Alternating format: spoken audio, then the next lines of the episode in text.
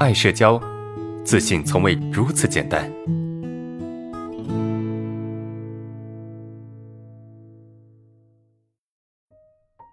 第四个问题啊，人多的时候呢，特别是很多认识但不熟悉的时候，特别焦虑哈，呃，紧张，脑子一片空白，怎么缓解这种情况啊？其实第四个问题跟第五个问题哈啊，非常的类似啊。他说的是什么呢？他说就是很多半生不熟的这个环境，对吧？刚才那个同学也是一样的，他说到他在公司的时候，他需要面对很多商户，而这些商户呢，其实也是半生不熟的。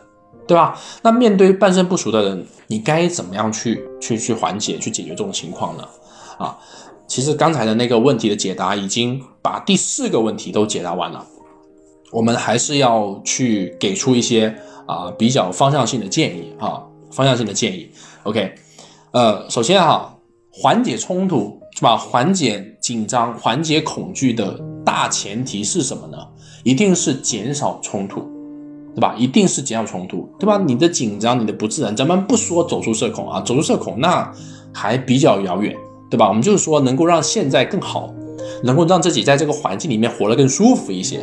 那么你需要做到什么呢？对吧？那就是要缓解内心的冲突。那么我们曾经讲过啊，缓解内心的冲突有三个小原则。第一个叫事前不预期，对吧？第二个叫什么叫事中不强求。第三个叫什么？叫事后不回忆。那它分别是什么呢？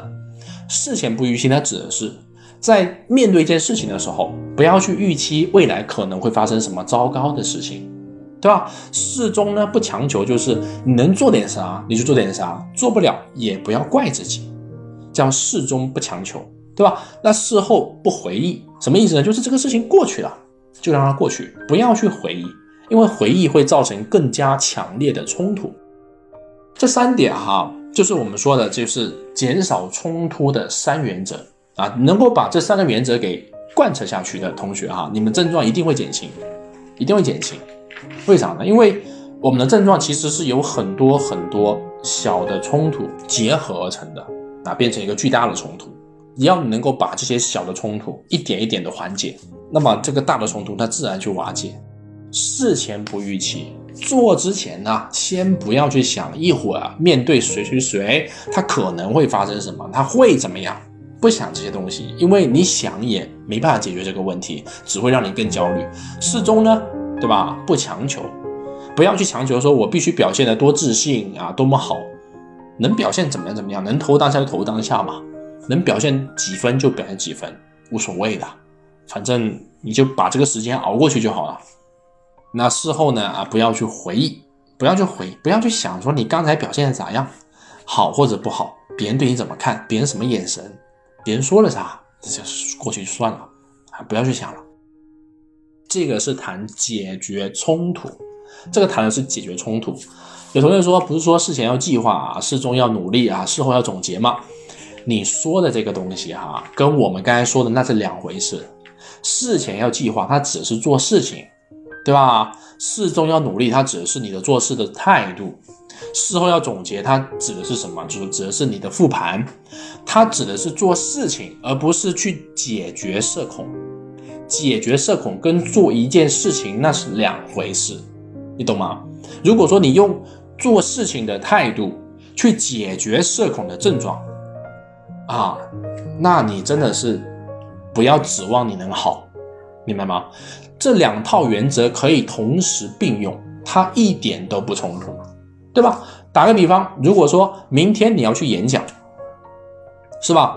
那这个时候呢，我们说事前不预期，对吧？事前不预期，就我不去想，我接下来在这个演讲的这个舞台上我会发生什么事情，对吧？我不去想这个，但是它也不妨碍我事前好好的把这个稿子给背好啊。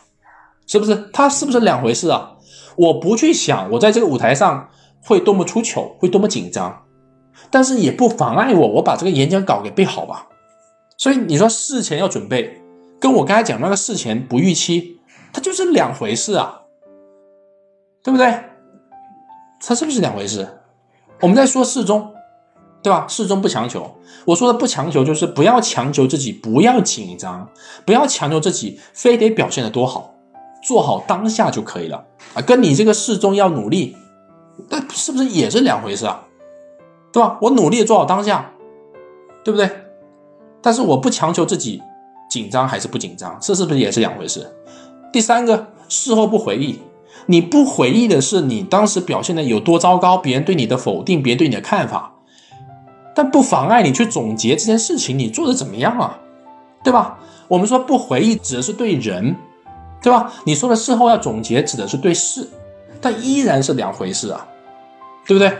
所以你要去分清楚这个概念。因为你刚才说那套啊，没问题，没毛病。但跟我说的这一套三原则是专门来对付社恐的，啊，来对付你的症状的啊，不是来对付日常的事情的，懂吗？